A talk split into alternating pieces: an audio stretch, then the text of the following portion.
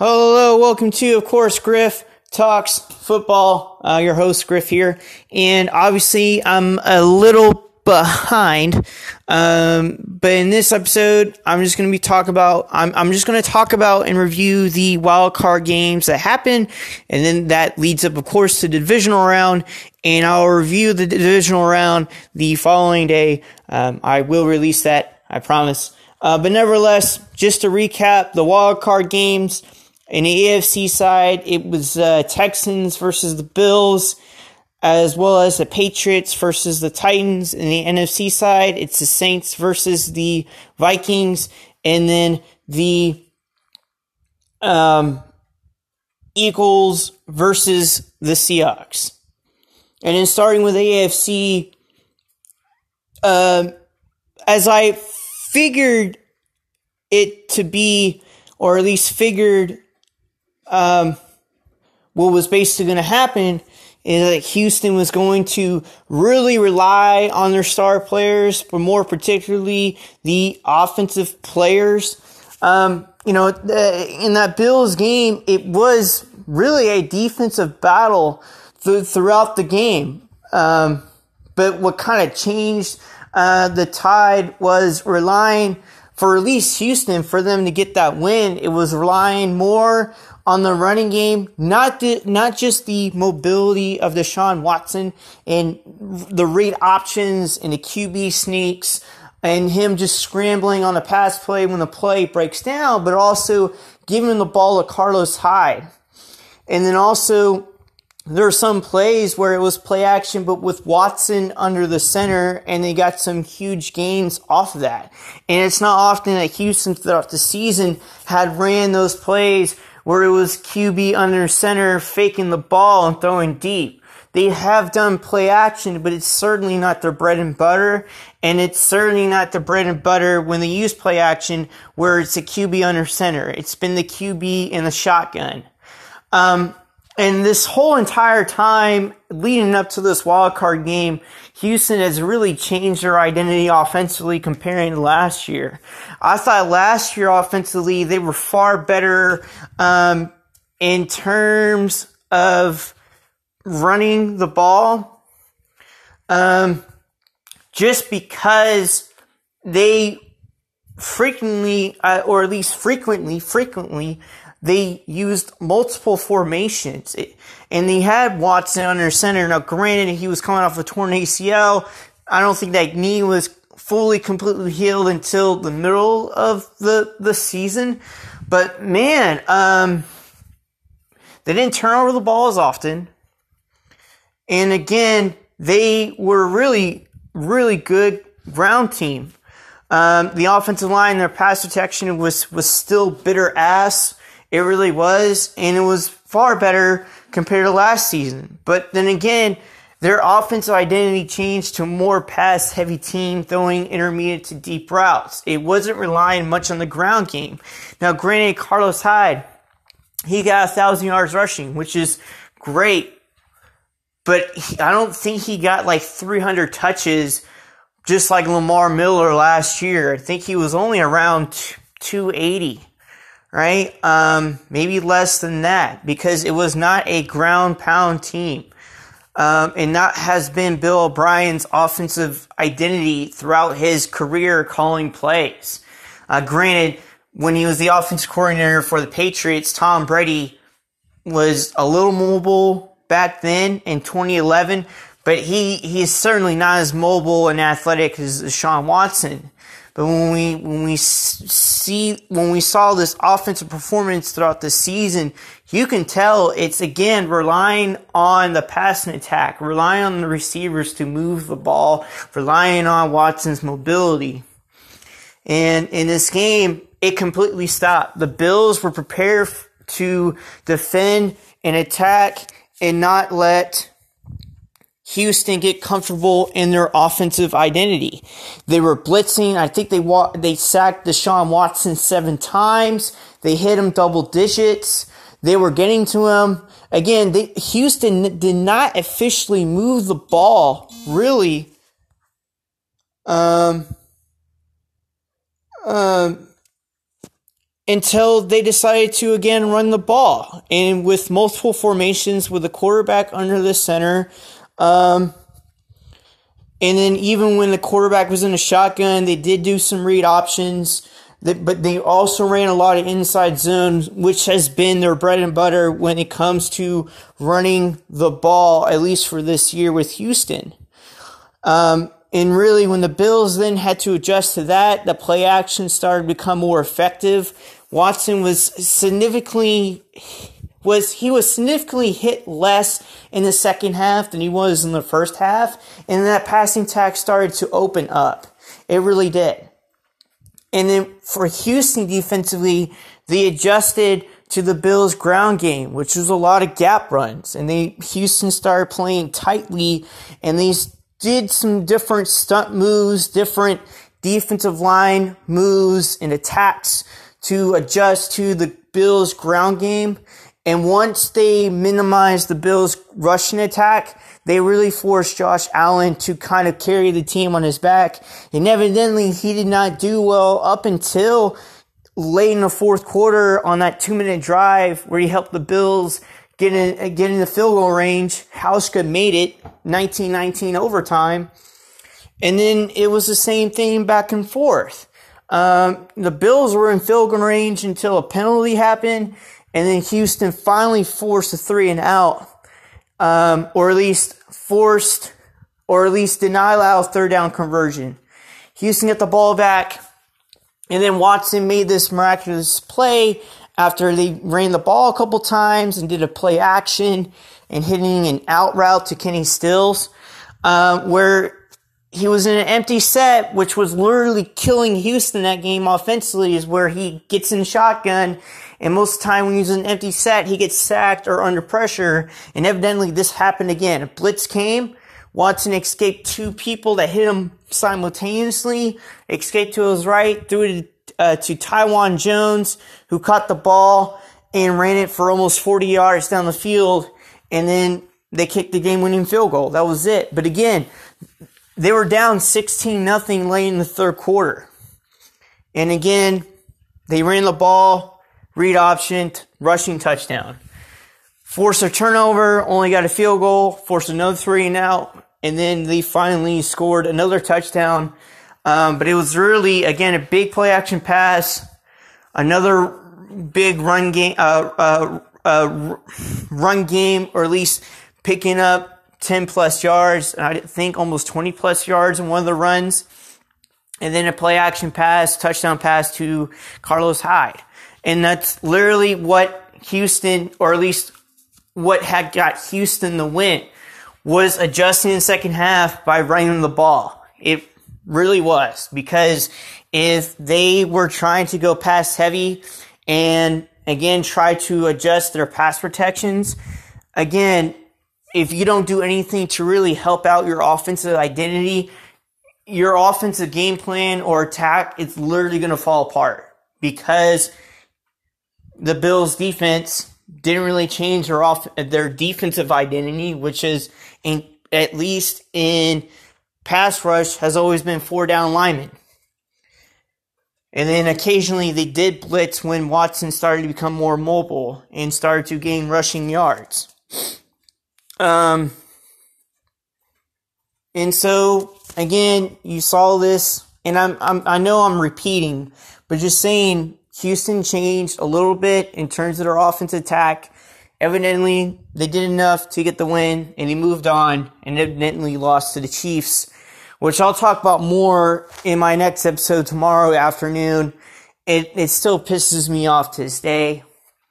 Um, and then for the other AFC wildcard game, the Patriots and Titans, one, two of the biggest factors what led to the Patriots losing was one, not adjusting well enough to the Titans' ground attack. Right, Tannehill literally only threw the ball like 15 times in that game, and it was just Derrick Henry the entire time. Yes, they used other running backs in, such as Dion Lewis. They used other receivers to get the ball and run, but it was mainly Derrick Henry in that zone scheme attacking the Patriots front seven, attacking their 3-4 scheme. Which is literally just mainly odd fronts.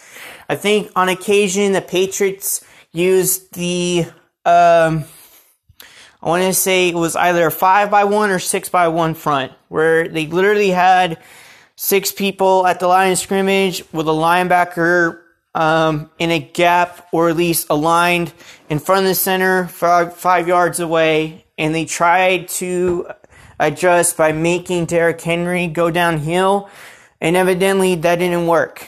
The uh, Titans line were still able to set the edge and still able to create gaps for Henry to choose from, in which, or lanes, not gaps, but lanes for Henry to choose from, and he still got five to ten yards, um, which made it look easy. The other thing, too, which has kind of been um, a fresh, it, which has kind of pegged the Patriots, is throwing vertically. Right? If that's not your bread and butter, like the Saints, for example, that doesn't throw the ball vertically, you do have, and it's still effective, you still have to have some plays where you throw the ball 20 plus yards down the field to kind of keep the defense honest or keep the defense from still crowding the box from doing either blitz zero or quarters coverage the entire time. Because remember, with cover four or quarters coverage, the safeties on corners are literally lined up. Um, I'm not saying side by side, but they equally line up between eight to 10 yards. If they're running cover two deep, it's two safeties from 10 to 12 yards and either the corners either man coverage or zone. If it's man, they're most likely tight to the receivers. If it's zone, they're most likely eight yards from the receiver. But Tennessee literally ran, I think, most of the time cover four, just quarters coverage. Because the Patriots did not really throw the ball vertically down the field. And it's not like they didn't call plays vertically. It's just they couldn't hit on them.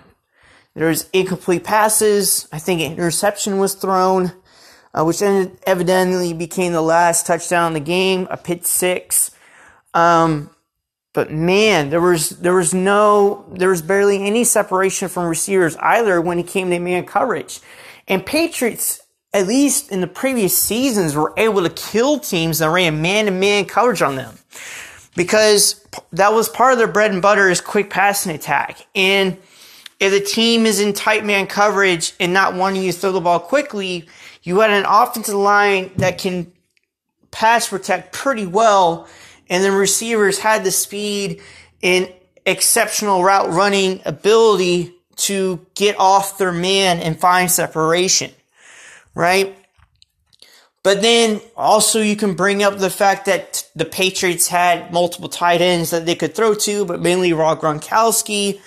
All right, they did had weapons that were fast, like Brandon, Brandin Cooks back in 2017, but they evidently traded him to the Rams, which I felt like was a big blow. I really felt like they could have used Brandin Cooks this year, or even last year. But it, is kind of what doomed the Patriots. And so I do think N'Keal Henry uh, or Harry is going to do better and adjust to this complicated offensive system that the Patriots run. I do think he's going to potentially become that vertical threat, but I also think the Patriots are going to look at multiple tight ends in the free agency or in the draft, as well as receivers in the free agency and draft, and to be able to throw the ball vertically. Um, but nevertheless, congrats both on the Texans and Titans winning another games, moving on. And then evidently the uh, the Tennessee Titans um, had defeated the Baltimore Ravens, and by basically doing the same thing, which I'll explain more in again in tomorrow's episode. And then moving on to the NFC, part of the biggest reason why the the Saints lost was was key turnovers. Um, and I think it was mainly due to miscommunication, as Drew Brees had put it in one of his interviews after the game, after the Saints had lost, um, where the Vikings defensively were a not only able to get pass rush and get after Drew Brees, but B, were able to maintain Michael Thomas. So they limited his catches. He was still, I think he had seven catches in the game, but it wasn't his average, or at least for this year, he was averaging almost double digit catches per game, or at least around there. He was literally getting 10 plus catches, or at least some games he would get eight to nine, um, but he was still effective, right? But in this game, he was not really effective, so they kept him contained. And when the Saints tried to throw vertically, they did not get beat vertically. Not as often, except for some of the big plays, which were by Taysom Hill. He found Ted Ginn for like 50 yards. All right, he made some big run plays, right? So the Vikings had occasionally given up, and the Saints had occasionally made these big offensive plays. But again, it was the turnovers that kind of slowed down the momentum. And yet, also part of the reason was there was a, a key play. Now, I don't think one play defines the game or one play just ruins a game or whatever. It's got to be several plays. It's got to be several drives, right? But the Vikings hit like a 40 plus yard pass and almost scored on that play, and that was from Kirk Cousins to Adam Thielen. And that was because Marshon Lattimore was like out. I think he got hurt on the previous play, and they just attacked that corner that was lined up on Adam Thielen and basically had no chance. Um, and then three plays later, third and goal, the Vikings scored a, touch, uh, a touchdown by Kirk Cousins throwing a fade route to Kyle Rudolph, who was a complete mismatch on Williams. I think he was lined up on Kyle Rudolph. And um and evidently the Vikings ended up winning that game. But man, the Vikings defense, they were able to get back get after the quarterback. They limited Michael Thomas.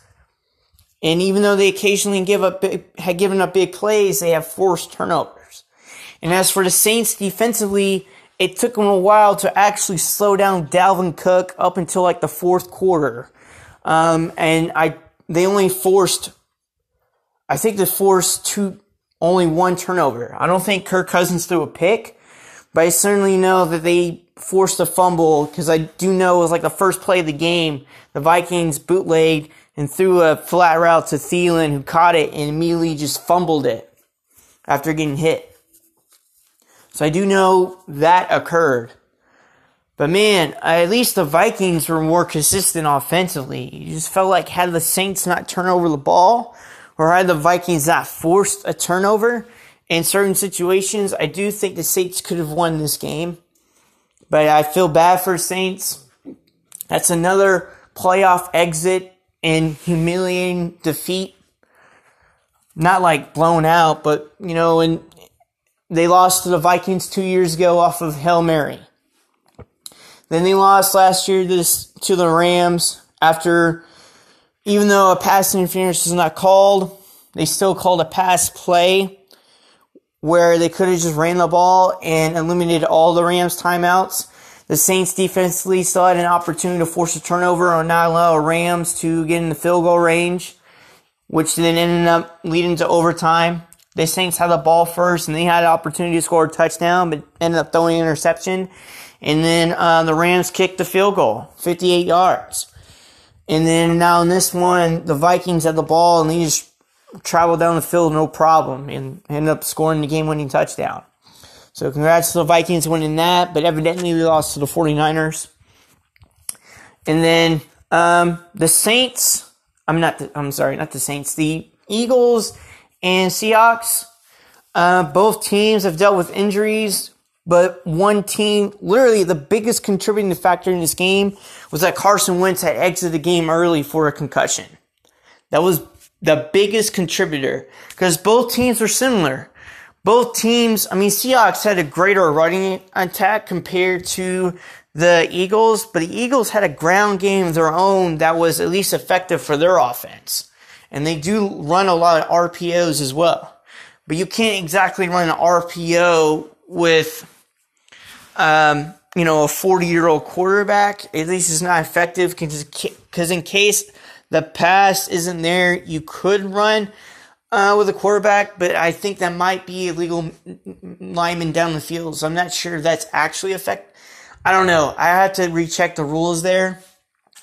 But also, when you don't have your healthy receivers, you don't have your best receivers, um, you can still try to run an RPO. It just may not be as effective.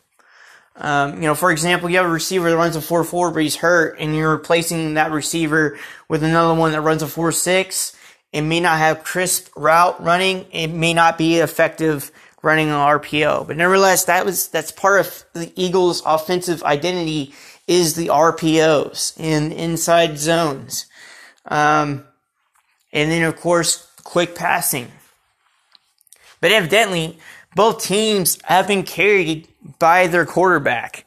It just so happens that one team lost theirs and the other kind of maintained theirs. Didn't lose Russell Wilson to injury. He still stayed in there and ended up winning 17 to 9, right? And by the way, the other scores in the game again, Texans won 22 to 19 against the Bills. The Titans won 20 to 13 against the Patriots, and then the Vikings won 26 to 20 in overtime against the Saints. And in this game, again, the Seahawks won 17 to 9. But that was the biggest contributing factor. Otherwise, both teams' rushing attacks were ineffective.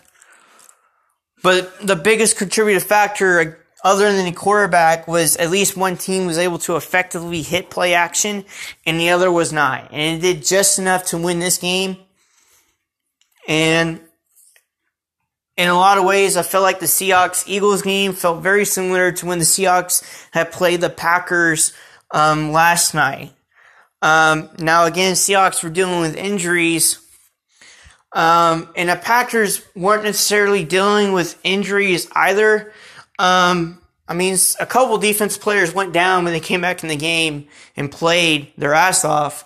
Um, but with the Packers, uh, it just sometimes it's been inconsistency on both sides, which could be an attribute, which again could have a similar effect like an injured player, where it's not your most effective day whether it's a player that you have in there that ran a 4-4 but is now hurt, so you can't exactly call the routes you want with that particular player, you can certainly do your best with your play calls with other players and not be that may not be as fast or as athletic, or if you're looking from a defensive standpoint, may not have the best technique.